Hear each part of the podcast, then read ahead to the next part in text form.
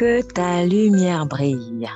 Lorsque Jésus affirme Je suis la lumière du monde, c'est beaucoup plus réel que cela n'y paraît. Loin d'être une figure de style, nous avons là une vérité à prendre au sens matériel du terme. En effet, Jésus est plus vivant que le soleil que nous apercevons, car il en est la source. L'astre soleil n'est qu'un reflet de ce que Dieu lui-même est en tant que lumière. Et étant donné que l'homme a été fait à son image et à sa ressemblance, chacun d'entre nous avons une lumière qui, selon que nous soyons ou pas remplis du Saint-Esprit, est plus ou moins intense. Dans certains cas, malheureusement, cette divine lumière sera inexistante. Cher ami, Jésus veut t'inonder de sa lumière pour qu'à ton tour tu luises dans les ténèbres. Tu n'es donc pas sans valeur, bien au contraire. Tu es un luminaire de Dieu. Laisse la puissance de cette lumière divine briller en toi et au travers de toi, et tu rayonneras pour la seule gloire de son nom. Jésus t'aime énormément. C'était le pasteur Estelle pour l'Église Jésus-Christ, roi des nations. N'hésitez pas à écouter le message en son intégralité et à le partager. Soyez bénis.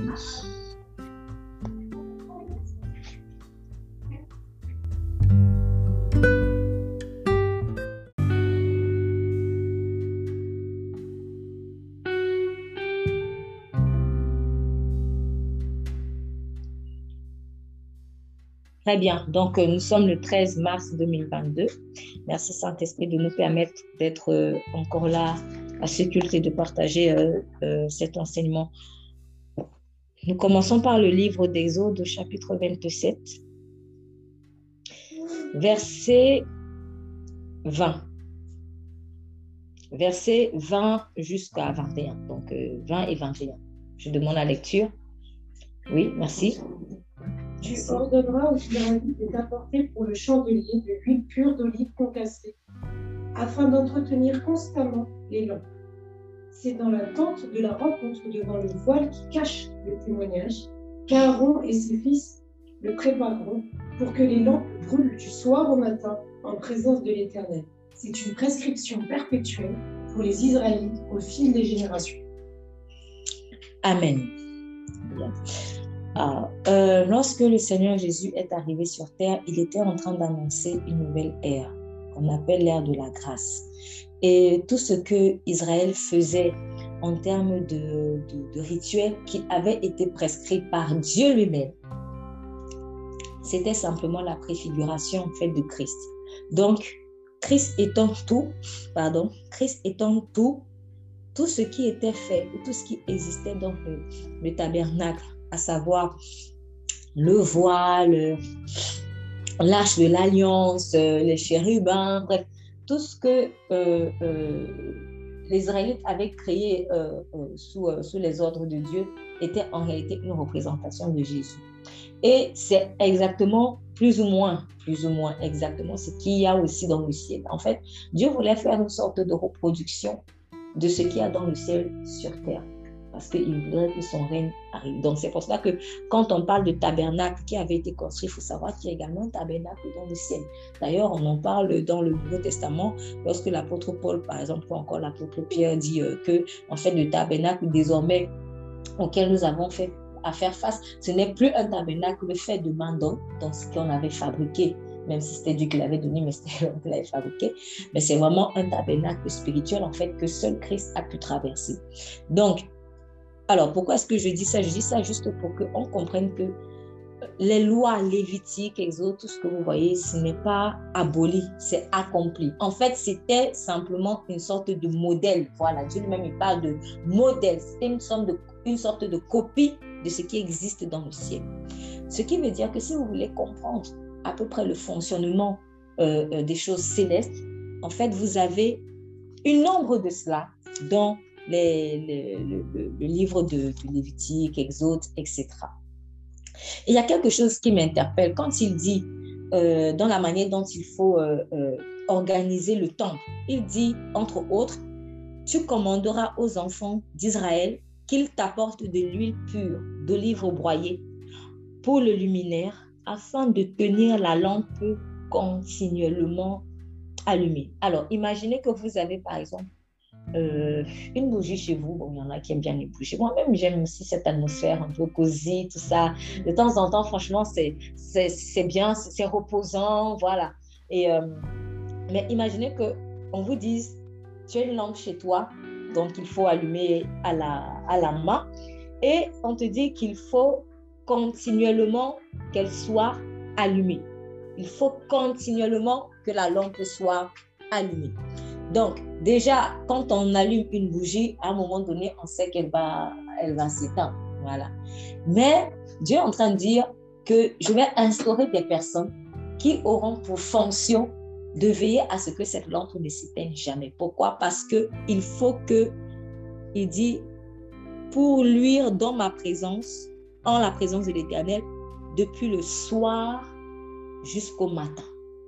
En fait, la lampe dans le tabernacle ne devait pas s'éteindre. C'est le symbole de quelque chose de très fort. C'est-à-dire que la lampe devant Dieu ou ta lampe devant Dieu, parce qu'en fait, tu as une lampe. Nous sommes des fils de lumière, c'est ce qu'il est écrit dans la parole. Pourquoi? Parce que Dieu lui-même est lumière. Jésus n'a-t-il pas dit je suis la lumière du monde Et il nous a créés à son image et à sa ressemblance. En fait, chaque homme est appelé à avoir une lumière. Et selon que tu as en toi le Saint-Esprit ou tu n'as pas encore le Saint-Esprit, en fait, cette lumière est plus ou moins inexistante ou alors, si elle existe et que tu n'as pas le Saint-Esprit, elle est flétrie. Voilà, c'est, elle est faible. Vous voyez quand la bougie est en train de s'éteindre, vous voyez comment la lampe, elle fait, euh, voilà, elle devient toute faible. En fait, c'est ça. Mais quand tu es rempli du Saint-Esprit, c'est même pas une lampe que tu as, c'est un feu carrément. C'est ça. Donc, en fait, en fonction de ma relation avec Dieu et de l'intensité aussi de ma relation avec Dieu, cette lumière, elle va être euh, de forte intensité ou de faible intensité. Mais oui, en fait, plus ou moins tout le monde a une lumière. Et même le méchant a une lumière. Je vais vous le prouver on va lire dans le livre de, on va dans le livre de Proverbes, on fait une parenthèse dans le livre des Proverbes. Livre des Proverbes 13. Livre des Proverbes 13. Alors, euh, est-ce que quelqu'un peut lire? Livre des Proverbes 13, verset 9 Livre des Proverbes, chapitre 13, verset 9. Livre des Proverbes, chapitre 13, verset 9. Oui, merci. La lumière des justes brille joyeusement, tandis que la lampe des méchants s'éteint. Voilà. Alors, quand vous voyez ça, moi personnellement, j'étais un peu choquée. Je me suis dit, ah ouais, en fait, le méchant a une lampe alors. Oui, le méchant a une lampe. Mais on te dit, la lumière des justes réjouira et la lampe des méchants s'éteindra. Donc, du coup, tu as deux lampes en fait. Tu as une lampe du juste et tu as une lampe du méchant. Celle qui est du juste, elle est censée en fait progresser, s'agrandir, devenir plus puissante. Mais celle du méchant, elle s'abaisse petit à petit. Et je crois que l'existence de ces deux lumières-là, en fait, elle se fait sur Terre, plus ou moins. C'est-à-dire que lorsque nous sommes sur Terre, chacun, en fait, a, on, voit plus ou moins, plus ou moins des, des lumières briller de toutes sortes. Mais selon que maintenant je reçois l'esprit de vie, en fait, cette lumière-là, elle prend un éclat particulier et qui ne va jamais s'éteindre. Pourquoi? Parce que tu vis pour l'éternité. Cette lumière-là ne pourra pas s'éteindre. Mais la lumière du méchant, quand tu es peut-être encore en vie, elle, euh, elle vivote.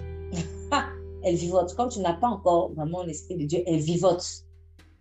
Mais une fois que tes yeux se ferment, parce qu'il est donné à l'homme de vivre une seule fois et de mourir, et puis c'est là vient la fin.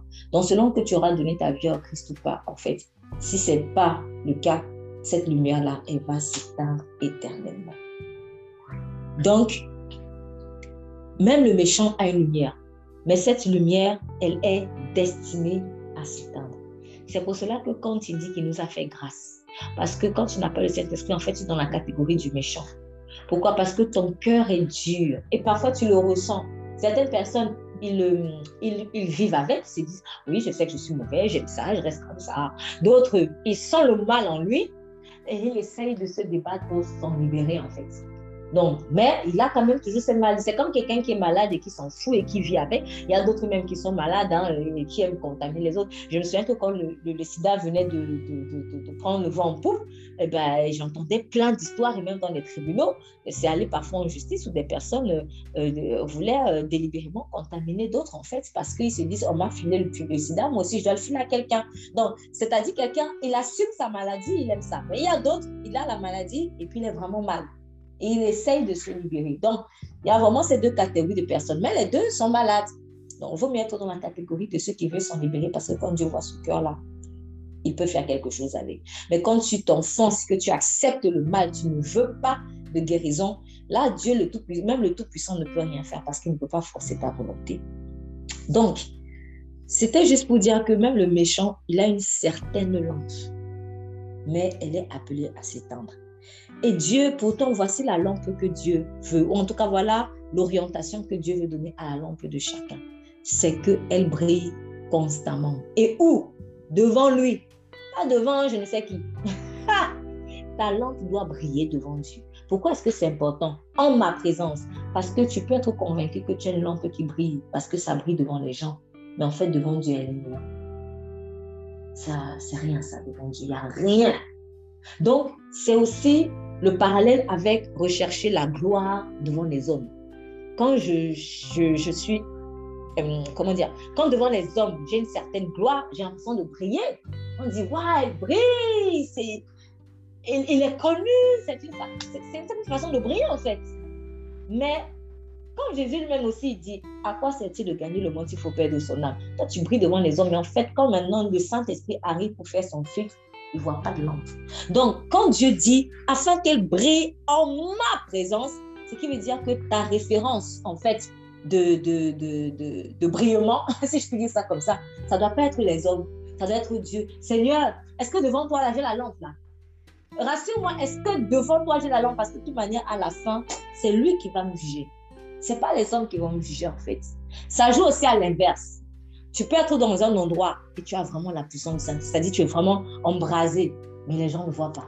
Ah, lui, c'est qui? Ah, lui, on ne peut pas miser sur lui et tout ça. En fait, les gens ne misent pas sur toi. Mais alors que devant Dieu, c'est de l'or. Oui. Donc, ça joue dans les deux sens. Je peux paraître ne pas briller. Je peux paraître être éteinte même. Mais si je, je me fie en fait au regard des autres, je vais croire que je ne brille pas alors que je brille. Je vais croire que je n'ai rien alors que j'ai un grand potentiel. Je vais croire que je n'ai rien alors que j'ai de la valeur. Mais devant Dieu, j'ai beaucoup de valeur. C'est la même chose en fait. Donc quand il dit que euh, pour lui, en la présence de l'Éternel, ce qui veut dire que Seigneur, en fait, c'est toi qui dois être mon juge, c'est toi qui dois être la référence de ma lampe. Si devant toi j'ai une lampe, alors tant mieux. Si je, devant toi je n'ai pas de lampe, même si les hommes disent que oui, tu as une lampe et tout, hmm, il faut fuir. Et c'est important parce que je me souviens que quand j'étais euh, un, peu plus jeune, il y avait beaucoup de personnes qui me disaient Ah non, franchement, avec ton comportement là, c'est sûr que tu iras au ciel, là, c'est sûr. Ah, ben, alors que je n'avais pas Jésus. Je croyais en Jésus, mais je n'avais pas une véritable relation avec Jésus. Je ne vivais pas selon le Saint-Esprit. Je ne savais même pas qu'il était vraiment vivant. Moi, je me contentais de lire une Bible que je ne comprenais pas forcément. Mais les gens disaient, non, tu vas aller au ciel. Pourquoi? Parce que tu fais de très bonnes œuvres. Alors que devant Dieu, j'étais nue. J'étais nue. Donc, à un moment donné, je me suis focalisée sur ce que les gens ont dit et ça m'a conforté dans une, euh, fausse, une fausse espérance de salut. Et beaucoup de personnes sont comme ça, en fait. Ils te disent, ah non, moi je sais que je suis bien parce que tel ami avec qui je marche me dit que je suis bien et après tu meurs, tu te retrouves de l'autre côté. C'est ça en fait. Ne laisse pas l'homme être juge. Ne laisse pas l'homme, comme il dit, que nul ne dise que, euh, tel se, se, mérite l'enfer ou, aussi que tel mérite le ciel. Parce que souvent aussi, on peut être prompt à juger en disant oui, celui-là, lui, mérite l'enfer. Mais à l'inverse, si on est prompt à dire non, lui, il mérite le ciel. Moi, j'étais dans l'autre côté, toi, tu mérites le ciel. En fait, le diable est en train de me flatter pour que jamais je ne me réveille pour que je croie que je suis dans la vérité, et je meurs dans le mensonge comme ça. C'est comme ça qu'il est vicieux. Le diable fera souvent te faire croire que tu es dans la lumière, que tu es dans la vérité, alors que tu n'es pas dans la vérité. Il y a beaucoup de sectes satanistes qui s'appellent les illuminés. C'est le nom. Pourquoi ils ne se sont pas appelés les ténèbres? Pensez qu'ils vont s'appeler les ténèbres? Eux, ils sont convaincus qu'ils sont éclairés. Et ils donnent l'apparence de comprendre beaucoup de choses. Mais ils ne s'appellent pas illuminés pour rien. Il ne faut pas aussi oublier qu'il est écrit de Satan que n'oubliez pas que Satan lui-même se déguise en ange de lumière. Satan se déguise en ange de lumière. Et depuis qu'il a été chassé du jardin, euh, pardon, du, euh, du royaume des cieux, depuis qu'il a été chassé de là, en fait, il, il vit dans une sorte de nostalgie de son ancienne position. Parce que oui, c'était son rôle, Luxféri, c'était ça Lucifer. Luxféri signifie ange de lumière. Donc, euh, bon, chaque ange a, sa fonction. Donc, il avait sûrement une fonction avec la lumière. Je ne sais pas exactement laquelle, mais il y avait quelque chose avec la lumière. Si Dieu lui a donné ce nom, c'était par rapport à une fonction précise que, euh, que Lucifer, à l'époque, parce qu'il s'appelait Lucifer avant, jouait. Donc, ange de lumière. Maintenant qu'on l'a chassé, il n'a plus rien, mais il vit dans cette nostalgie-là. C'est comme quelqu'un qui par exemple, était PDG d'une grosse entreprise et puis il était renvoyé. Mais il continue toujours à dire, tu sais, j'étais, je suis PDG, hein, je suis PDG. Il, il, il n'arrive pas à se détacher en fait de ça. Et je, le constate aussi quand, par exemple, je dis, euh, euh, tu peux tomber sur euh, le, peut-être certains comptes de, les comptes de certaines personnes.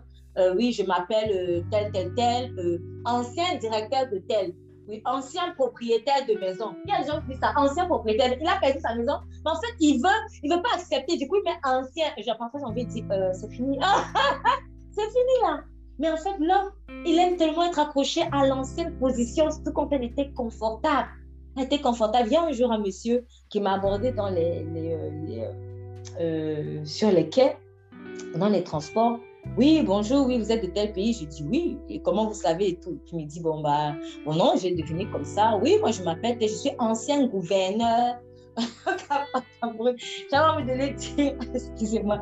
J'avais envie de dire parce que, enfin, je sentais trop, mais vraiment une envie de, de, de, de veine gloire. Il y avait vraiment, ça, ça pouvait trop la veine gloire, en fait. Donc, ancien gouverneur de tel. Comme, je ne sais pas s'il voulait que je lui lèche les, les, les pieds, mais euh, voilà, c'était un peu ça. Et franchement, j'ai failli dire, mais là, bon, ancien gouverneur, mais vous êtes quand même dans le métro avec moi. et je ne pense pas que c'était par humilité. Là, c'est que vous êtes dans une position où vous ne pouvez pas vous permettre, vous ne pouvez plus vous permettre un certain luxe. Parfois, dans la vie, il faut être humble. Quand j'ai perdu, j'ai perdu et puis je m'adapte. Mais l'homme, en fait, il n'aime pas ça. Mais ça, c'est la chair. C'est la chair. C'est la mentalité de Satan. Tu as perdu, tu as perdu. Lui ne veut pas admettre ça. Non, je suis toujours ange de lumière. Et maintenant, il forme des gens qui les appellent aussi les illuminés. Vous êtes comme moi. C'est moi votre Dieu, moi ange de lumière. Et d'ailleurs, il ne s'appelle pas, il ne se met pas à la simple position d'un ange. Il se met à la position de Dieu, carrément. Donc, je suis votre Dieu. J'ai la lumière et je vous donne la lumière. Vous êtes mes fils. Vous êtes des illuminés. Pourtant, ils n'ont rien. Ils sont dans les ténèbres. Vous voyez? Donc, oui, le méchant a une certaine lumière, mais c'est une fausse lumière. Et cette fausse lumière-là, Dieu ne veut plus qu'on s'en serve. Parce que euh, quand on vit son Dieu, en fait, on, a, euh, parfois, on, fonctionne euh, sous l'impulsion de cette fausse lumière-là et qui souvent, en fait, nous, nous cause des dégâts. On va prendre un exemple. Euh, par rapport à une personne, par rapport à, enfin, ce sont même deux personnes, ce sont deux personnes qui ont apporté justement une fausse lumière et cette fausse lumière-là les avait perdues. Donc, nous allons dans le livre de Lévitique chapitre 10. Lévitique chapitre 10. Bon, je vais là. Lévitique chapitre 10.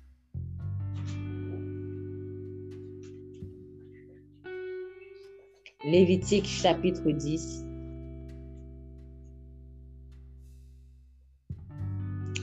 Verset 1 à 7.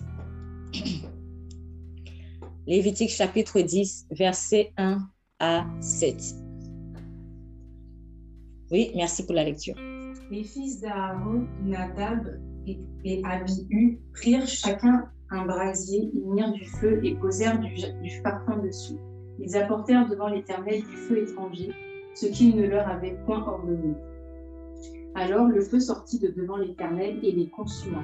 Ils moururent devant l'Éternel. Moïse dit à Aaron, c'est ce que l'Éternel a déclaré lorsqu'il a dit, je serai sanctifié par ceux qui s'approchent de moi, et je serai glorifié en présence de tout le peuple.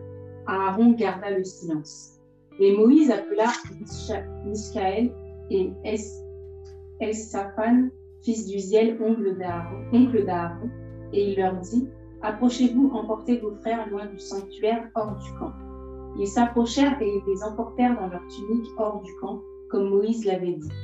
Moïse dit à Aaron, à Éléazar et à Itamar, fils d'Aaron, vous ne découvrirez point vos têtes et vous ne déchirerez point vos vêtements, de peur que vous ne mouriez et que l'Éternel ne s'irrite contre toute l'assemblée. Laissez vos frères, toute la maison d'Israël, pleurer sur l'embrasement de l'Éternel que l'Éternel a allumé. Vous ne sortirez point de l'entrée de la tente d'assignation, de peur que vous ne mouriez, car l'huile de l'onction de l'Éternel est sur vous. Ils firent ce que Moïse avait dit. Amen. C'est bon.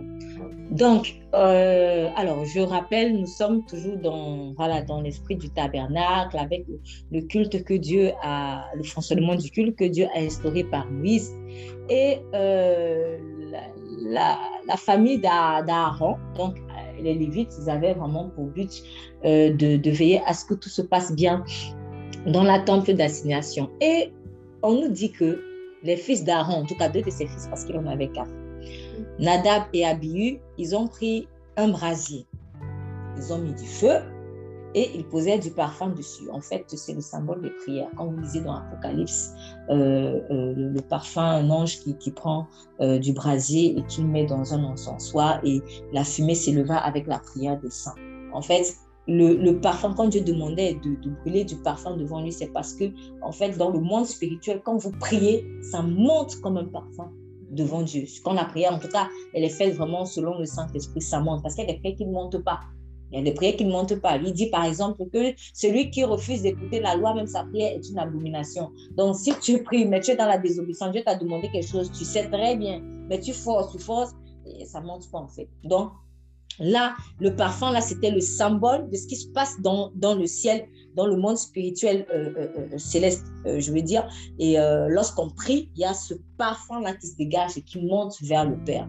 Donc, eux, ils ont pris du brasier, ils ont mis du feu, ils ont posé du parfum dessus. Ils apportaient ce parfum devant, ils apportèrent devant l'Éternel du feu étranger. Alors, pourquoi est-ce qu'on l'appelait du feu étranger? Ce n'était pas eux précisément qui devaient faire ça. Dieu ne leur a pas demandé de faire ça. Chacun avait son rôle. Donc, c'est un peu comme si on dit, euh, je ne sais pas moi, alors Jacques, c'est toi qui vas t'occuper des bougies. Pierre, c'est toi qui dois t'occuper de, je sais pas moi, de laver les cuves. Et un tel, c'est toi qui dois t'occuper de, de, laver les vêtements des, des, des, sacrificateurs. Et, je prends un exemple comme ça. Et puis, celui qui doit s'occuper de faire la lessive, lui, il décide d'aller faire le travail de celui qui s'occupe de la bougie. Dans la maison de Dieu, il y a de l'autre. En fait, quand même si Dieu te demande de laver les vêtements de quelqu'un, il te donne une notion pour ça. Donc, c'est pas juste, ah, c'est facile, je prends le savon, je prends l'eau et tout. Non. En fait, tout ce que Dieu te demande de faire, il y a une notion. Quand, par exemple, dans sa maison, il y a quelqu'un qui doit s'occuper, qui doit jouer le rôle de chauffeur, accompagner les gens ou ramener les gens, il reçoit une notion pour ça. Celui qui doit s'occuper de nettoyer les salles de bain, les toilettes. Il y a une notion pour ça. Je vous assure, dans la maison de Dieu, il n'y a rien qui se fait avec ses, propres forces. C'est pas possible. Parce que tout ce qui est fait avec ses propres forces, tu apportes du feu étranger et Satan va s'infiltrer dessus. Tu peux pas servir Dieu avec la force d'autrui ou avec ta force à toi. Tu sers Dieu, donc ton but c'est Dieu. Et le chemin pour atteindre ce but, c'est encore Dieu. C'est ça que Jésus a dit, je suis le chemin. Je suis la vérité, je suis la vie. Notre but final, c'est la vie. Mais le chemin pour arriver à cette vie c'est encore Jésus. Donc, j'aimerais donc faire une parenthèse sur ce propos qu'on entend toujours. Très souvent, nous croyons au même Dieu, mais les chemins sont différents. Vous savez, ce n'est pas vrai. Il y a un seul chemin, c'est Jésus. Il ne faut plus écouter ça. C'est faux. Si vous continuez d'écouter ça, je vous assure, vous allez vous égarer. Et si c'était la vérité, on ne vivrait pas certaines souffrances. Et moi, personnellement, pour vérifier, pour m'assurer que je suis dans la vérité, s'il n'y a pas le résultat approprié, je me pose des questions. Parce que j'estime que je, si je crois en un Dieu, il est censé être parfait. Donc, si on me dit, pour faire ça, pour atteindre tel objectif, tu dois faire ça. Quand ça ne marche pas, je me pose des questions. Donc, soit j'ai un problème, soit l'information qui m'a été donnée n'est pas la bonne.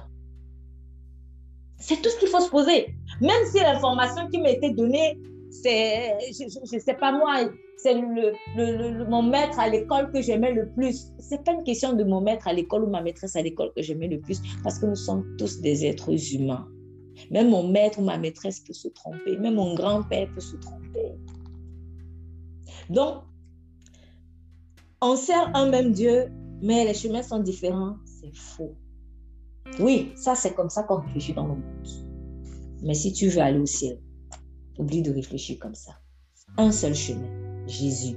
Une seule vie, Jésus. Une seule vérité, Jésus. Ce qui veut dire qu'en dehors de Jésus, c'est le mensonge. Parce qu'il n'a pas dit je suis une, une vérité. Il a dit je suis là, là, là. Là indique qu'il n'y a rien d'autre après. Je suis le chemin. C'est ce qui signifie qu'en dehors, là, il n'y a rien. Si tu sors là-dedans, tu vas tourner en rond toute ta vie. Et tu vas le sentir en moment donné même. Il faut juste être honnête avec soi-même. Donc, quand je sers Dieu, ça doit avec l'onction. Ça ne c'est pas juste que, ah oui, moi je peux faire ça et je le fais. Non, après, ça ne veut pas dire maintenant que si peut-être Dieu cherche des personnes bien disposées, je ne vais pas me proposer. Non, mais c'est que même lorsque je me propose, et que le Seigneur dit, OK, c'est bon, tu veux, on va le faire. Mais en fait, il va te donner une, puissance, sa puissance à lui pour que tu fasses la chose. Ce qui veut dire que quelqu'un qui est rempli de la puissance du Saint-Esprit, il ne va pas faire le ménage comme quelqu'un qui n'est pas rempli de la puissance du Saint-Esprit. C'est comme dans la cuisine. Vous avez sûrement entendu parler. Quand un plat est fait avec amour, il est plus appétissant. C'est ça. On disait, ah oui, mais comment ton plat est bon ah, Je l'ai fait avec mon cœur. Et c'est la vérité, hein? ce n'est pas juste des mots. Quand tu fais à manger avec amour, il y a quelque chose qui se libère dans la nourriture. C'est appétissant. Si tu fais ton plat avec la haine, ça n'aura pas le même goût. Donc, en fait, dans les choses matérielles que nous faisons, en fait, la puissance qui descend dans ces choses, c'est le cœur, c'est l'état de cœur. Donc, si je suis rebelle à Dieu, c'est que mon cœur n'est pas bon. Et c'est quand même grave ce qu'ils ont fait parce que Dieu ne vous a pas demandé ça. Et il avait bien dit, si vous n'obéissez pas, il y a des choses sacrées. Avec Dieu, quand tu touches, quand tu bafoues le sacré, tu risques ta vie. Honnêtement, je ne sais pas ce qu'il les a pris, mais je sais quand même une chose, c'est que leur attitude, c'est une, c'est, ça, ce sont des, l'ennemi qui vient aussi t'insuffler des, des mauvaises attitudes. Hey, va donner le feu étranger. Toi aussi, tu, es le fils d'Aaron. Tu es le fils d'Aaron, tu, tu, peux. C'est ce que parfois Satan va essayer de te dire. Tu peux, vas-y, et tout. Et puis il te donne un faux courage. Ça, pas le courage, ça, c'est le culot. Il y a le culot, il y a le courage. Ah, le culot, ça vient de Satan. Le courage, ça vient du Saint-Esprit. C'est ça. Donc, vraiment, ils sont partis, ils ont apporté du feu étranger qui est donc cette, cette symbole de, feu, parce que le feu est là, de lumière, parce que le feu est est là pour éclairer aussi. Et ce qui ne leur avait point été ordonné. Alors, le feu sortit de devant l'Éternel et les consuma et ils moururent devant l'Éternel. Ils ont apporté leur feu à eux. Ils, étaient dans la désobéissance. Ils savaient très bien qu'ils ne devaient pas faire ça. Le Seigneur a frappé. Il a sorti son feu à lui. Il y a le feu de la désobéissance, le feu de la chair, le feu des ténèbres, et il y a le feu de Dieu. L'un est plus fort que l'autre, toujours. Et c'est le feu que Dieu a, qu'il veut te communiquer. Et pour que ce feu-là, en fait, tu puisses vivre par ça, il faut que tu abandonnes tes anciennes flammes, en fait. Donc, c'est-à-dire le, le zèle, peut-être que tu vu la détermination que tu avais pour faire certaines choses dans la vie. Laisse ça. Demande à Dieu maintenant de remplacer cela par une bonne motivation. Je vais donner un exemple. J'ai entendu certaines personnes, par exemple, je ne citerai pas le nom, mais euh, dans les, les, sont en, pleine campagne présidentielle, on sait, donc il y a des échéances électorales très bientôt. Et puis, euh, il y a certains certains candidats, j'ai entendu, j'ai écouté leur histoire.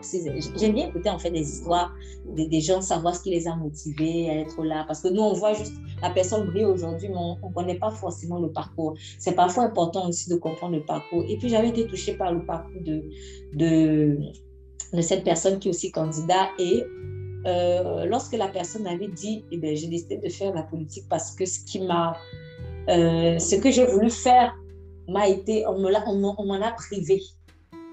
Donc, en fait, c'était comme, euh, voilà, quelqu'un a voulu faire une école précise. Hein, je, bon, je, prends un truc. Par exemple, quelqu'un a voulu faire une école d'art plastique et puis arrivé là-bas, on lui a dit, bah non, c'est pas fait pour ça, on va faire autre chose. Mm. Et alors que c'est toujours ce qu'il a envie de faire. Et là, la personne se dit, OK, je vais me venger dans la vie. Et je vais me battre pour montrer que je, je peux. C'est une détermination. Et tu vois comment tout ce que la personne fait, en fait, tu, tu, tu, vois cette personne avec une certaine force, une certaine, et qui réussit même à, faire certaines choses. Mais au fond, qu'est-ce qui la motive? C'est la frustration, c'est la colère de ce que euh, ce qu'on lui avait de, ce qu'on lui a privé de quelque chose. Donc, par derrière, il y a aussi une sorte de rancune quand même. J'ai envie de prendre la revanche sûre. Mais ce n'est pas une bonne motivation. En tout cas, pas devant le Saint-Esprit. C'est une motivation qui est humainement compréhensible. Humainement compréhensible. Tout le monde passe par là. Moi, la première, à vrai dire. Mais vraiment, quand je suis venue à Dieu, j'ai vu que étape par étape, étape par étape, il a commencé à purifier en fait mes motivations. Ça se fait pas en un jour, hein. Mais c'est vraiment petit à petit. Je prends encore un autre exemple. Oui, moi je veux fonder une famille parce que euh, euh, qu'est-ce que je peux inventer? Bon, parce que j'ai vu que hmm, parce que j'ai jamais eu de famille. J'ai jamais eu de famille, donc euh, il me faut absolument, mais absolument une famille parce que en fait dans sa tête il se dit quand j'aurai la famille, c'est là où je vais vivre. Bon, mi figue mi raisin. Euh, tout le monde est appelé à fonder, enfin, plus ou moins tout le monde, parce que Dieu a dit multipliez-vous et Dieu est le Dieu des familles. Hein. Je dis plus ou moins tout le monde parce qu'à celui qui a le don de célibat, il ne faut pas lui tenir rigueur de ça. Mais euh, est-ce que je veux fonder ma famille juste parce qu'il me faut aussi ma petite communauté ou alors vraiment parce que je sais que je suis le canal, comme Marie, je suis le canal en fait euh, que Dieu veut utiliser sur cette terre pour enfanter des, de grands hommes ou de grandes femmes, parce que moi, je vais partir. Marie, elle était ce canal, en fait, par lequel Jésus est venu sur terre pour sauver l'humanité. Et Dieu veut que tu sois un canal pour aussi envoyer sur terre des personnes par rapport au jour qui arrive. Donc, tu n'es pas n'importe qui. La famille que tu veux fonder, ce n'est pas pour toi. C'est parce que Dieu veut envoyer ses serviteurs et ses servantes sur terre pour les jours qui arrivent. Regardez, en ce moment, nous sommes en train de parler de guerre. Et tel que les choses sont en train de se profiler, ça ça, ça sent pas bon. Mais croyez pas que ça va s'arrêter là. Hein. Nous, on va mourir un jour et on va laisser nos enfants. Qu'est-ce qui va arriver demain? Dieu est déjà en train de préparer tout ça. Dieu veut utiliser tes enfants en fait comme des sauveurs de demain. Voilà l'objectif, entre autres, que tu dois aussi avoir dans la perspective de fonder une famille. C'est ça. Mais si tu veux fonder la famille pour dire, ah, franchement, il faut aussi que j'ai mon mari à côté, mes enfants à côté, ah, ah moi, mon a privé et puis c'est tout, tu vas te blesser. Parce que si ça ne marche pas, tu, vas, tu peux te suicider. Mais quand tu as compris que de toute manière, Dieu a un plan, et que dans son plan, il faut qu'il y ait quelqu'un qui naisse sur cette terre, et c'est moi qui vais le canal, tu n'as même pas à t'inquiéter. Même si le médecin va dire décret de stérilité, tu t'en fous, tu rigoles. Parce que tu sais que dans le plan de Dieu, tu vas être le canal. C'est ça. Et là, tu es beaucoup plus en paix, en fait. Et là, tes motivations, elles sont plus en accord avec la volonté de Dieu. C'est ça. Ça va te donner la foi. Parce que pour celui qui veut fonder une famille, que pour lui, il faut que j'ai mon mari, il faut que j'ai mes enfants, il sera stressé. Pourquoi? Un homme va venir, c'est l'homme de ma vie. Bon, on essaye, ça marche pas. Ah bon, lui, et lui, et lui, et lui. En fait, tu vas te retrouver en train d'être prostitué. C'est une forme de prostitution. Tu cours après les hommes juste parce que tu veux fonder une famille. Mais quand tu sais qui tu es, quand tu sais que tu es l'un des élus ou l'une des élus de Dieu pour faire enfanter quelqu'un sur cette terre, je t'assure, no stress. En tout cas, il y aura moins de stress. Quel que soit ce par quoi tu joues. Même si l'âge est en train d'avancer, Si Dieu t'a dit, tu sais que Dieu t'a dit, tu vas enfanter, comme on a dit à Marie, tu vas enfanter un truc, comment on descend, même si on pouvait la lapider parce qu'à l'époque, tomber enceinte sans être mariée, tu méritais la lapidation, quel que soit ce qui se passe, parce que Dieu t'a dit, tu t'en fous et tu as la foi. C'est ce qui lui a donné la foi en fait. Et cette même foi-là, Dieu veut te la donner. C'est pas que Marie qui veut te la donner. Donc, il ne faut pas la mettre sur un piédestal. Toi aussi, tu es appelé. Ne te minimise pas. Tu es le canal par lequel peut-être Dieu veut faire de grandes choses sur cette terre. Et même si ce n'est pas un enfant physique dont on peut parler, parce qu'il n'y a pas que enfanter des enfants, il y a enfanter une destinée. Et ça, c'est encore plus puissant. Paul, je ne sais pas s'il avait des enfants. En tout cas, on n'en parle pas. Mais au moins, on sait qu'il avait dans le célibat. Mais regardez tout ce qu'il a enfanté. Regardez tout ce qu'il a enfanté. Aujourd'hui, nous sommes au bénéfice de son ministère parce qu'il était appelé vers les nations païennes. D'autres avaient été appelés plus chez les Juifs, d'autres avaient été appelés. Aujourd'hui, nous sommes au bénéfice en fait de certaines personnes qui ont sacrifié leur vie. Ils ont enfanté leur destinée. C'est ça. Donc Dieu veut t'utiliser. Dieu veut t'utiliser pour enfanter de grandes choses. C'est ça. Et pour cela, il faut que tu crois en sa lumière à lui. Il faut que tu crois en sa lumière. Dieu veut te donner une lumière et il faut que tu abandonnes en fait ces anciennes motivations, ces motivations de la, de la revanche sur la vie. Je veux prendre ma revanche sur la vie. Oui, on m'a privé de ça, je veux me venger, tout ça. Ça, c'est pas forcément sain. Laisse Dieu purifier en fait tes motivations. Parce que si tu fais comme ça, si tu fais comme ça, si tu laisses ces anciennes motivations, ces amertumes-là, ce qui va arriver, c'est que si éventuellement tu arrives à cette position où Dieu veut t'élever, tu risques de finir un peu comme, comme Saül. Voilà. Peut-être que c'était un... Euh, vous savez, il y a des personnes, euh, ce c'est pas une insulte, hein, parce qu'à la base, c'est même pas une insulte, c'est un mot français. Vous connaissez l'expression parvenu, un parvenu.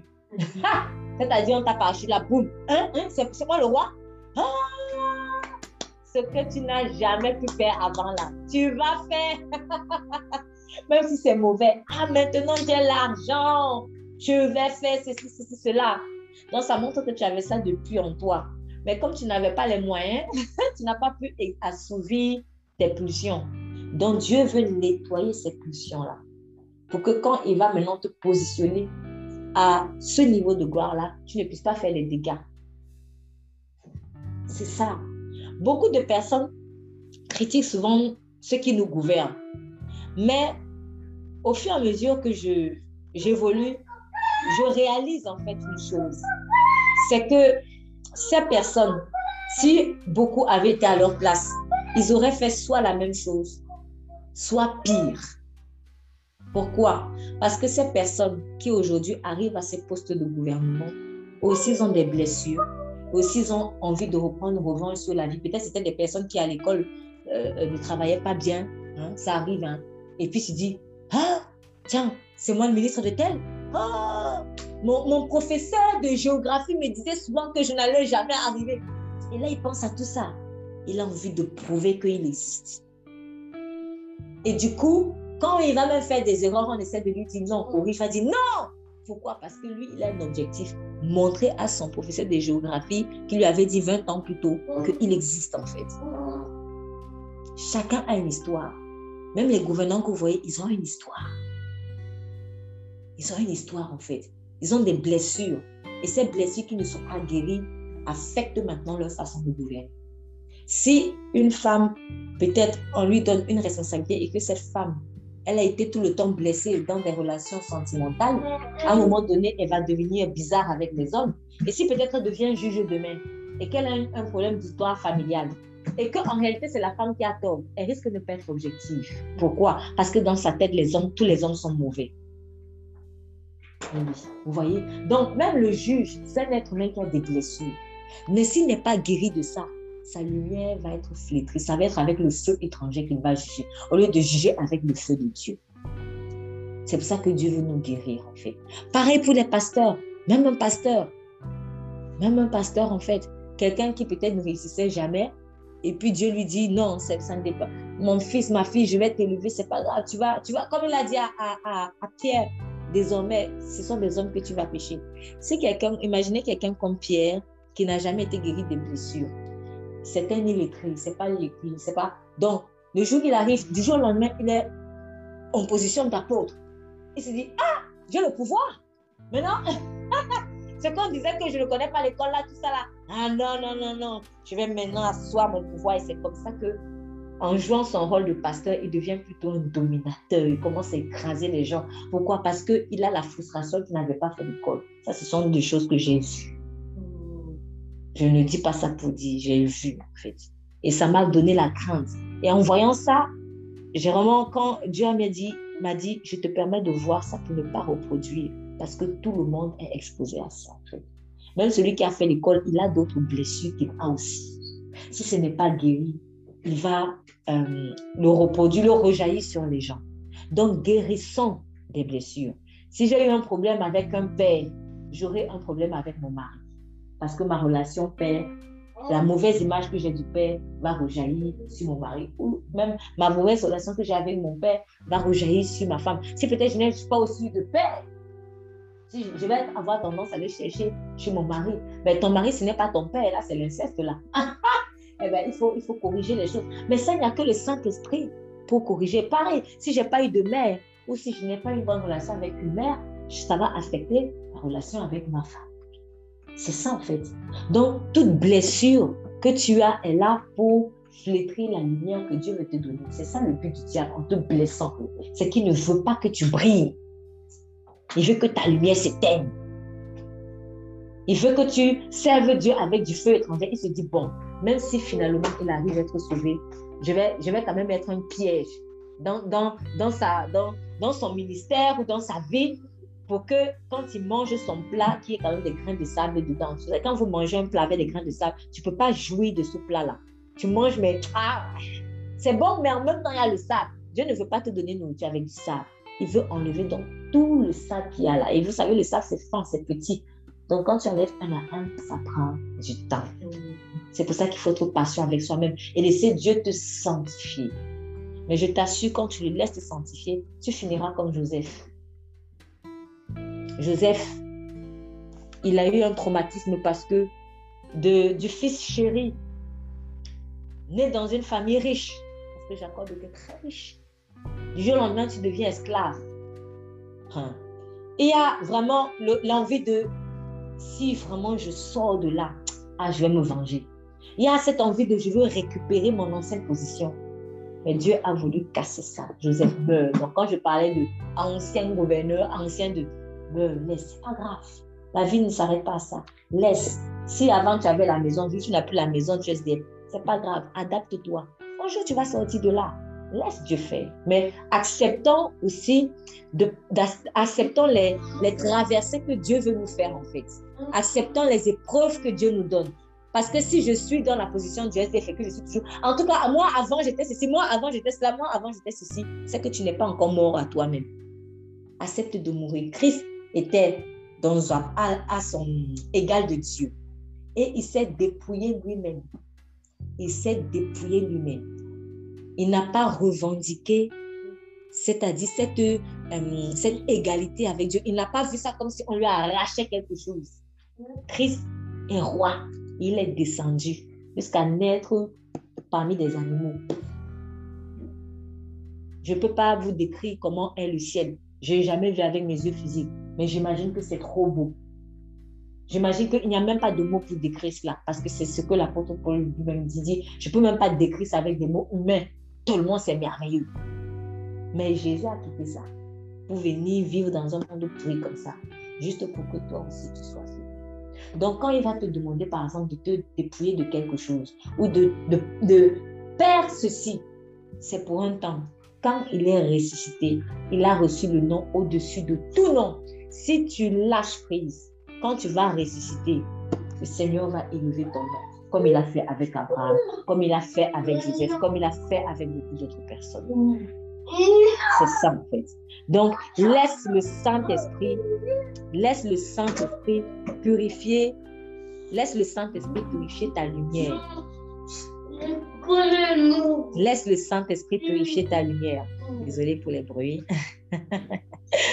c'est pas grave, c'est, ce sont les enfants, c'est comme ça. Donc, j'aimerais euh, prendre également euh, rapidement, toujours dans le sens de, vraiment cette, cette lumière que Dieu veut faire briller en nous, sa lumière à lui. Donc, j'ai parlé également de Jean. Euh, nous avons parlé de Jean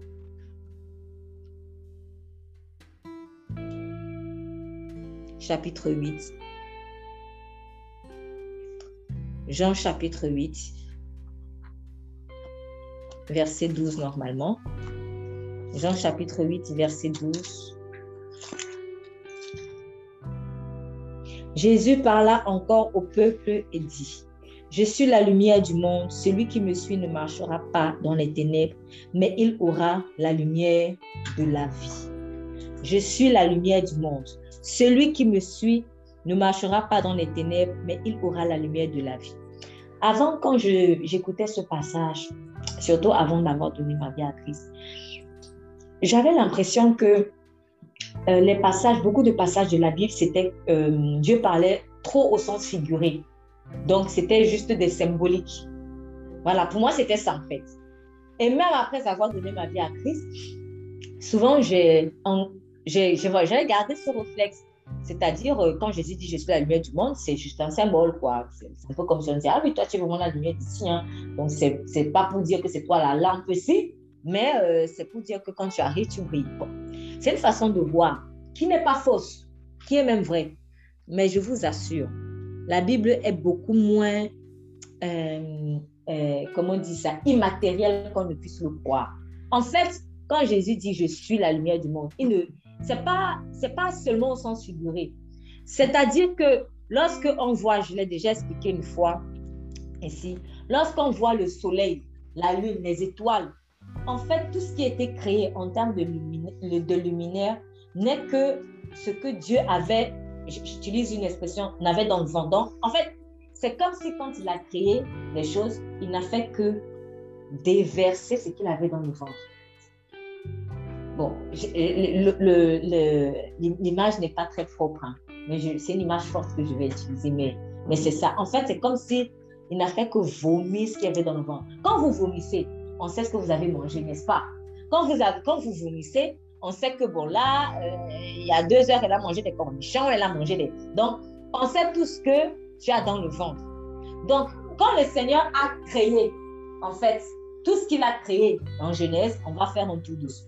Quand il a créé tout ce qu'il a créé, c'est comme s'il n'a fait que déverser ce qu'il y avait dans le ventre. Donc, en fait, à l'intérieur de Dieu, tu avais la lumière, tu as la lumière, tu as euh, les animaux, tu as les astres, tu as... Et Dieu n'a fait que.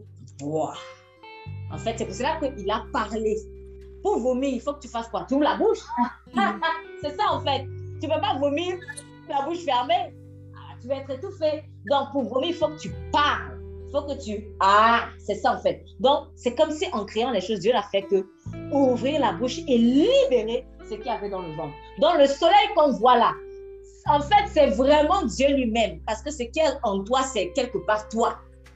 Le soleil qu'on voit, c'est Dieu lui-même. En fait, c'est une image de Dieu.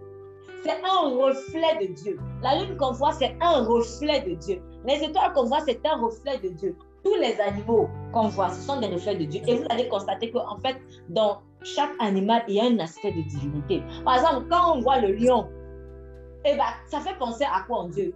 On dit que le lion, c'est le roi de l'argent. Hein? C'est le roi de l'argent. Voilà. Ah ben, ah, c'est parce que Dieu est un roi.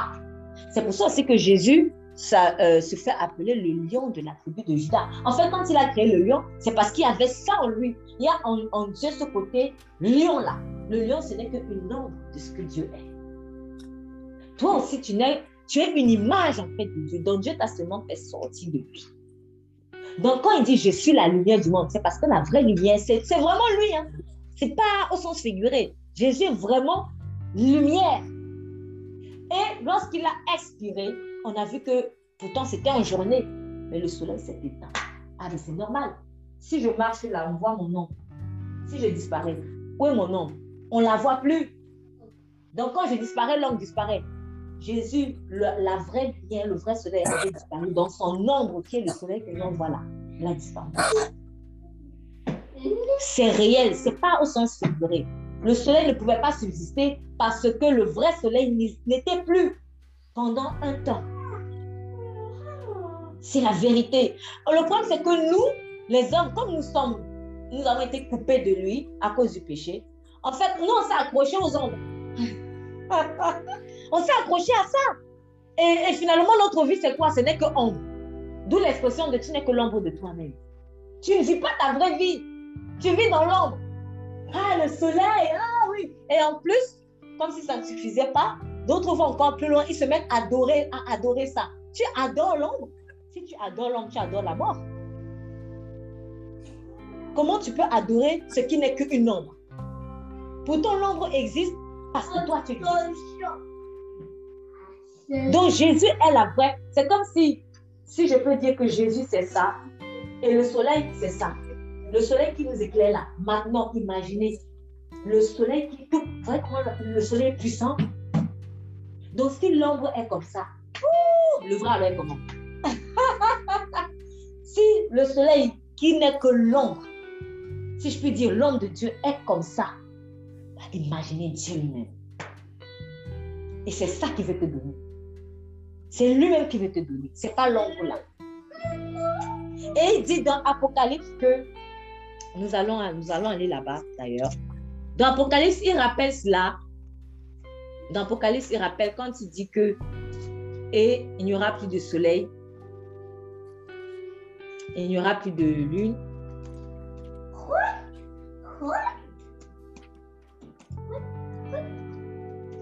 Car la nuit sera lui-même. Euh,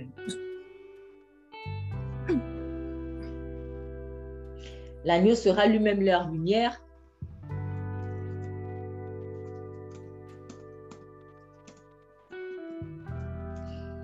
Donc, Apocalypse 22.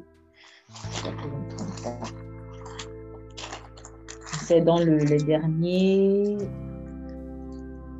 Apocalypse 22, verset 5. Apocalypse 22, verset 5. Alors, si quelqu'un veut bien lire, oui? Il n'y aura plus de nous.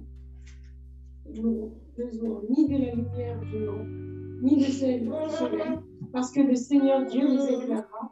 Ils règneront au siècle des siècles. Amen.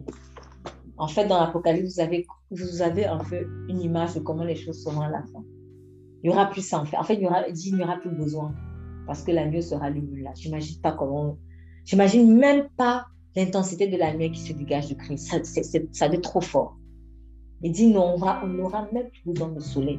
Oh, nous, on voit le soleil puis nous, c'est tout. Nous, on voit que vraiment, s'il n'y a plus le soleil, là, c'est chaud. Mais on ça, ce n'est que l'ombre, parce qu'en fait, c'est lui la lumière. Donc, quand il a dit je suis la lumière, ce n'était pas juste euh, comme ça. Non, ce n'était pas juste une image. Voilà, Jésus ne voulait pas dire qu'il est comme une image du soleil. Non, c'est plutôt l'inverse. En fait, c'est lui le véritable et le soleil n'est que la copie.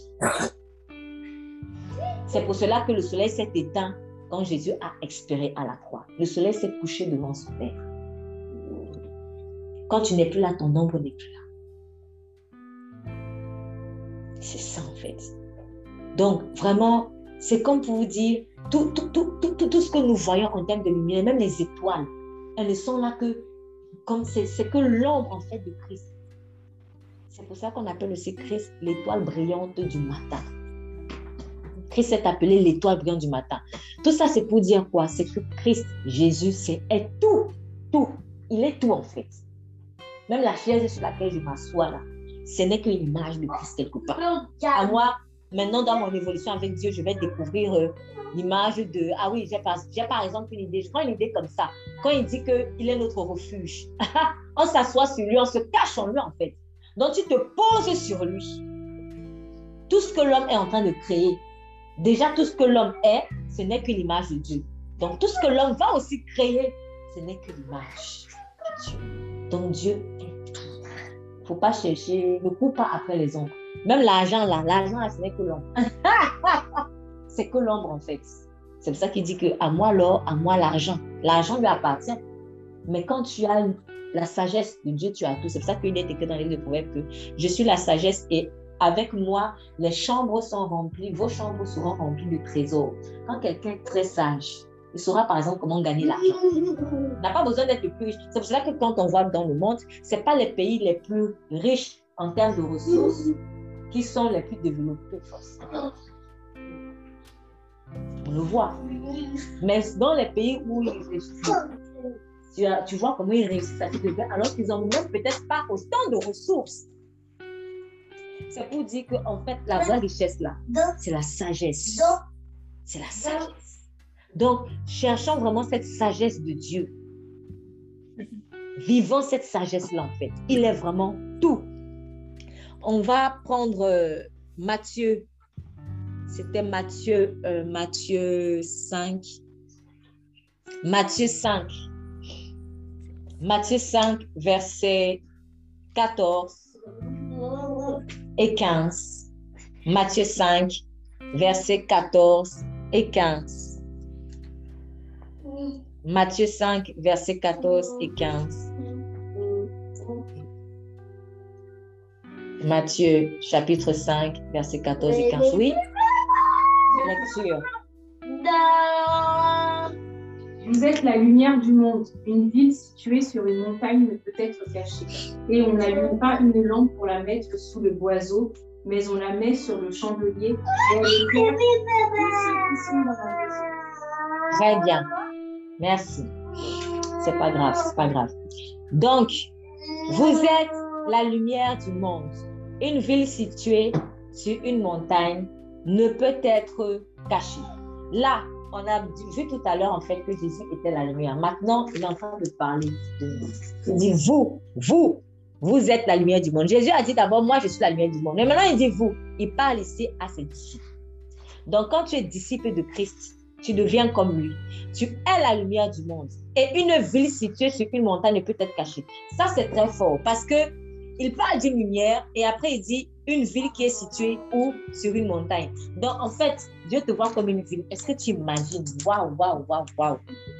Est-ce que tu imagines comment, s'il vous plaît, apprenons à, confesser les paroles que Dieu confesse même sur nous. On va cesser de vivre dans le ridicule. Vous êtes la lumière du monde. Après, une ville située sur une montagne, donc non seulement tu es une ville, mais en plus, tu n'es pas n'importe où. Tu es situé sur une montagne. Montagne. Donc récemment, je vous ai dit que nous allons entrer dans une saison sur le thème de Allons à la montagne. Là, on est vraiment là-dedans, en fait. Va plus haut. Regarde plus haut. Élève ta vision. Ne cherche plus, oui, Seigneur, ma petite maison, mon petit foyer. Non, non, non, ça, c'est de la gnognotte. Arrêtez l'expression. Ça, c'est rien, ça. Tu cherches le, les miettes alors que tu as une table remplie de mets que le Père veut te donner. Lui te voit comme une ville une ville. Et en fait, c'est quoi la particularité d'une ville? Dans une ville en général, il y a beaucoup de personnes. Donc, en fait, chacun disciples, vraiment, en tout cas celui qui va Christ, en fait, Dieu veut faire de toi comme quelqu'un qui va rassembler un grand nombre de personnes. Dans une ville, on entreprend. Dans une ville, on, on, se réfugie. Dans une ville, on se protège, en fait. Donc, Dieu veut faire de toi vraiment comme un arbre un arbre où des petits oiseaux pourront hmm. se poser. Ah. Voilà comment Dieu te voit. Donc, vous êtes...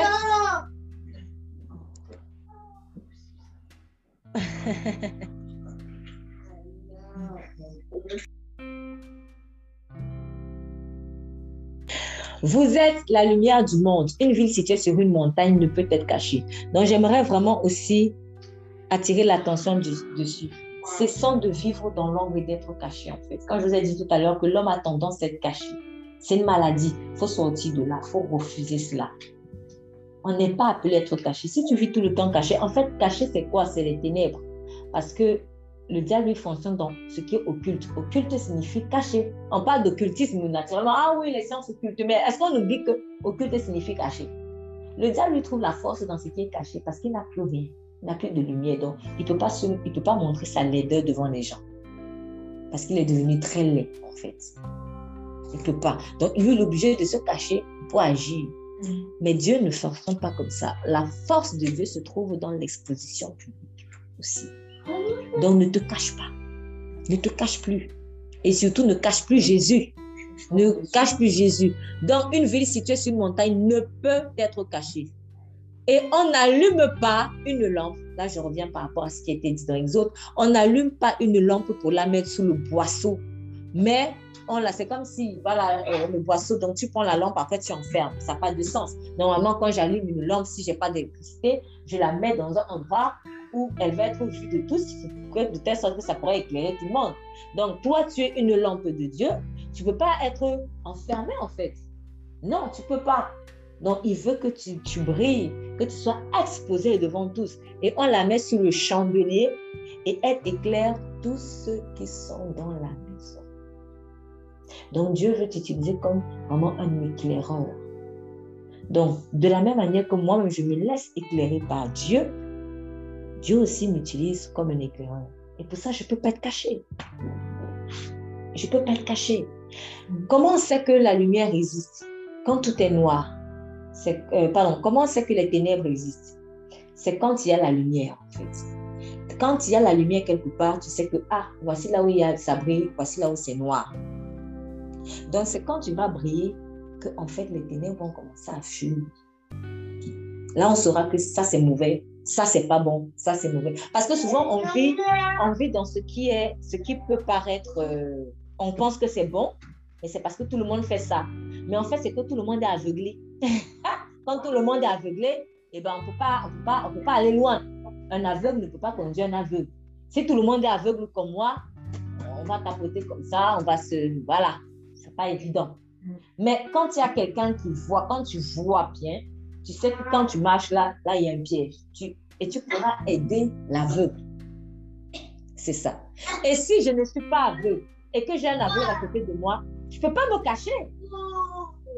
Je ne peux pas me cacher en fait. Donc, on n'allume pas une lampe pour la mettre sur le boisseau.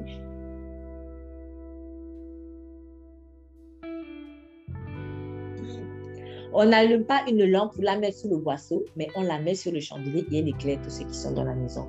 Que le Seigneur vraiment nous aide à être des lampes qui, à partir de maintenant, refusent de se cacher. Il faut cesser cela. Il faut accepter la valeur que Dieu te donne. Ah, vraiment, toi, tu es quelqu'un de bien et tout ça là. Ah non, non, non, non, non. Toujours en train de refuser systématiquement les éloges. Ce n'est pas pour rentrer maintenant dans l'autre sens de se vanter. Mais accepte en fait, par exemple, les éloges que Dieu te fait. Accepte la manière dont il te voit. Ah non, Seigneur, je ne suis pas ridicule, tu m'appelles fille. Si tu n'acceptes pas, qui va accepter à ta place? Cesse de te cacher. Dieu te donne sa lumière. Abandonne tes anciennes flammes, abandonne le zèle d'avant, là, les revanches, les, les rancunes, tout ça là, et laisse le Saint-Esprit purifier tes motivations. Et tu vas vivre ce que nous allons lire dans le livre d'Ésaïe 60 et on terminera par là. Tu vivras ce que Ésaïe 60 te dit, nous terminerons par là. Ésaïe chapitre 60. Ésaïe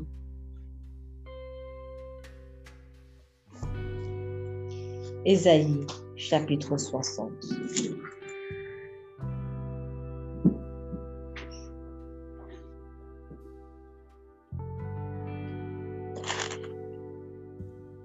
On va lire jusqu'au verset... Euh, non, on va lire tout le, le, chapitre. Donc, une personne du verset 1 au verset 10 et une autre personne du verset 11 au verset 22. Oui, merci. Lève-toi, brille, car ta lumière arrive et la gloire de l'Éternel se lève sur toi. Certes, les ténèbres couvrent la terre et l'obscurité profonde enveloppe les peuples, mais sur toi l'Éternel se lèvera, sur toi sa gloire apparaîtra. Les nations marcheront à ta lumière et des rois à la clarté de ton aurore. Lève tes yeux et regarde autour de toi. Ils se rassemblent tous, ils viennent vers toi. Tes fils arrivent de loin et tes fils sont portés dans les bras. En le voyant, tu rayonneras de joie ton cœur bondira et se dilatera, car les richesses de la mer se tourneront vers toi. Les ressources des nations viendront chez toi. Tu seras couverte d'une foule de chameaux, de tout jeunes dromadaires venus de matures et des femmes. Ils viendront tous de ces bas, porteurs d'encens, et annonceront les louanges de l'éternel. les, troupeaux de Kédar seront tous réunis chez toi. Les béliers de, de, serviront à ton culte. Ils seront offerts en holocauste sur mon autel et je les accepterai. Et j'illuminerai le, le temple de ma splendeur.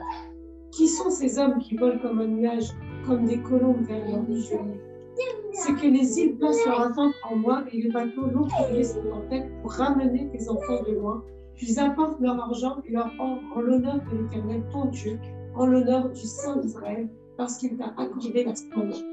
Les étrangers reconstruiront tes murailles et leurs rois te serviront, car dans mon irritation, je t'avais frappé, et dans ma grâce, j'ai compassion de toi. Merci. La suite, s'il vous plaît. Tes portes seront toujours ouvertes, elles ne seront euh, elles ne seront fermées ni jour ni nuit afin de laisser entrer chez toi les trésors des nations et leurs rois avec leur suite, car la nation et le royaume qui ne te serviront pas périront. Ces nations-là seront exterminées. La gloire du vivant viendra chez toi, le soleil, l'orme et le buis, tous ensemble pour orner le et je glorifierai la place où reposent mes pieds.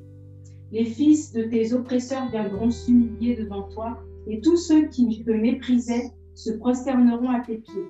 Ils t'appelleront ville de l'Éternel, Sion du Saint d'Israël. Au lieu que tu étais délaissé et ami, et que personne ne te parcourait, je ferai de toi un ornement pour toujours, un sujet de joie de génération en génération. Tu suceras le lait des nations, tu suceras la mamelle des rois, et tu sauras que je suis l'Éternel, ton sauveur, ton, ton, rédempteur, le puissant de Jacob.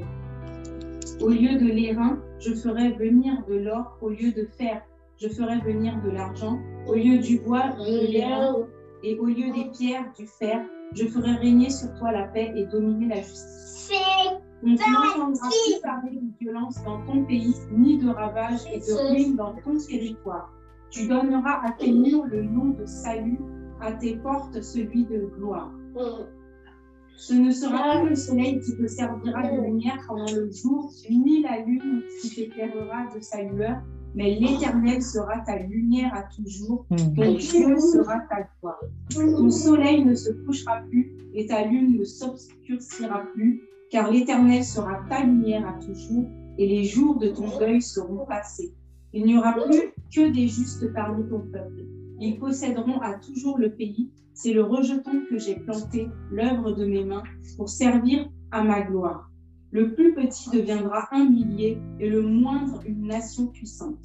Moi, l'Éternel, je hâterai ces choses en leur temps. Amen. Moi, l'Éternel, je hâterai ces choses en son temps. Autrement dit, je ferai que ça arrive, ça arrive rapidement le moment venu. Voilà ce que vit quelqu'un qui marche dans la lumière, en fait, de Dieu. Et Dieu, ce n'est pas un menteur.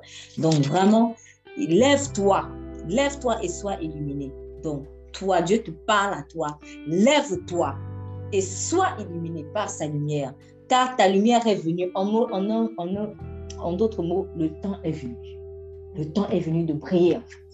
Le temps est venu de briller. Ta lumière est venue et la gloire de l'Éternel s'est levée sur toi. Donc lève-toi, cesse de rester à terre, cesse de rester couché, cesse de rester dans l'ombre, cesse de rester dans, je ne sais pas, lève-toi car ta lumière est venue et Dieu envoie sa lumière sur toi car voici les ténèbres vont couvrir la terre. Oui, les choses se passent aujourd'hui à prendre mais Dieu avait déjà ça depuis. Les ténèbres vont couvrir la terre et l'obscurité va couvrir les peuples.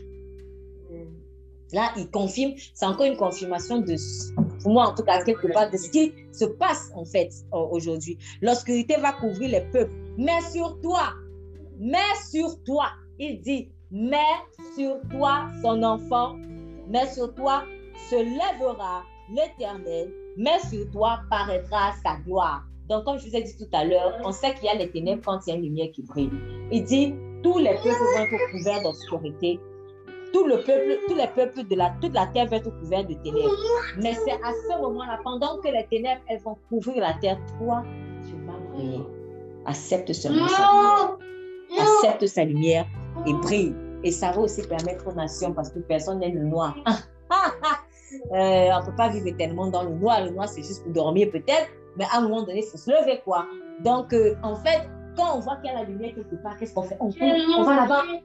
Donc, quand tu brilleras, les gens vont accourir vers toi parce qu'ils cherchent en fait ces lumières qu'on voit et tu pourras leur dire, c'est Jésus-Christ. C'est ça. Père, merci pour ta parole. Et je prie vraiment que chacun puisse prendre le courage de se lever d'accepter, Seigneur, que nous avons une lumière. Et ce n'est pas n'importe quelle lumière. Cette lumière, elle est appelée à vivre éternellement. Je prie que tu encourages quelqu'un, Seigneur, qui a toute sa vie entendu vécu dans le misérabilisme, Seigneur. Quelqu'un qui a tout le temps vécu dans le noir, qui a tout le temps vécu à terre, quelqu'un qui n'a pas eu confiance en sa valeur. Je prie, Seigneur, que tu changes son regard aujourd'hui. Tu l'appelles ville. Tu l'appelles ville, ville située sur les montagnes. Et je dis encore, ce n'est pas simplement au sens figuré. Car souvenez-vous de la parabole des talents. Lorsque certains ont multiplié les talents, celui par exemple à qui avait été dit, euh, celui qui avait été à qui avait été donné 10 talents, Dieu a dit, comme tu étais fidèle pour multiplier 10 talents, je te donne la gouvernance sur 10 villes. C'est la vérité, ça va arriver. Ça va arriver. Celui qui a eu 5 talents, il te donne la gouvernance sur 5 villes. Et Dieu t'appelle ville. Ce qui veut dire que si tu multiplies les talents, si tu laisses la lumière de Christ briller en toi, en fait, c'est une ville ou plusieurs villes qu'il est en train de préparer au travers de toi. Lève-toi et brille, car la gloire de l'Éternel descend sur toi. Et il vaut mieux le faire le plus tôt possible car les ténèbres sont en train de couvrir la terre. Seigneur, je prie que, alors que les ténèbres en ce moment même sont en train de couvrir la terre et que, Seigneur, les hommes vont entrer dans l'obscurité, Seigneur, que tes enfants se lèvent et qu'ils brillent afin d'illuminer le monde de ta gloire. Que toute la gloire revienne au Seigneur Jésus-Christ. Nous avons prié. Amen. Amen.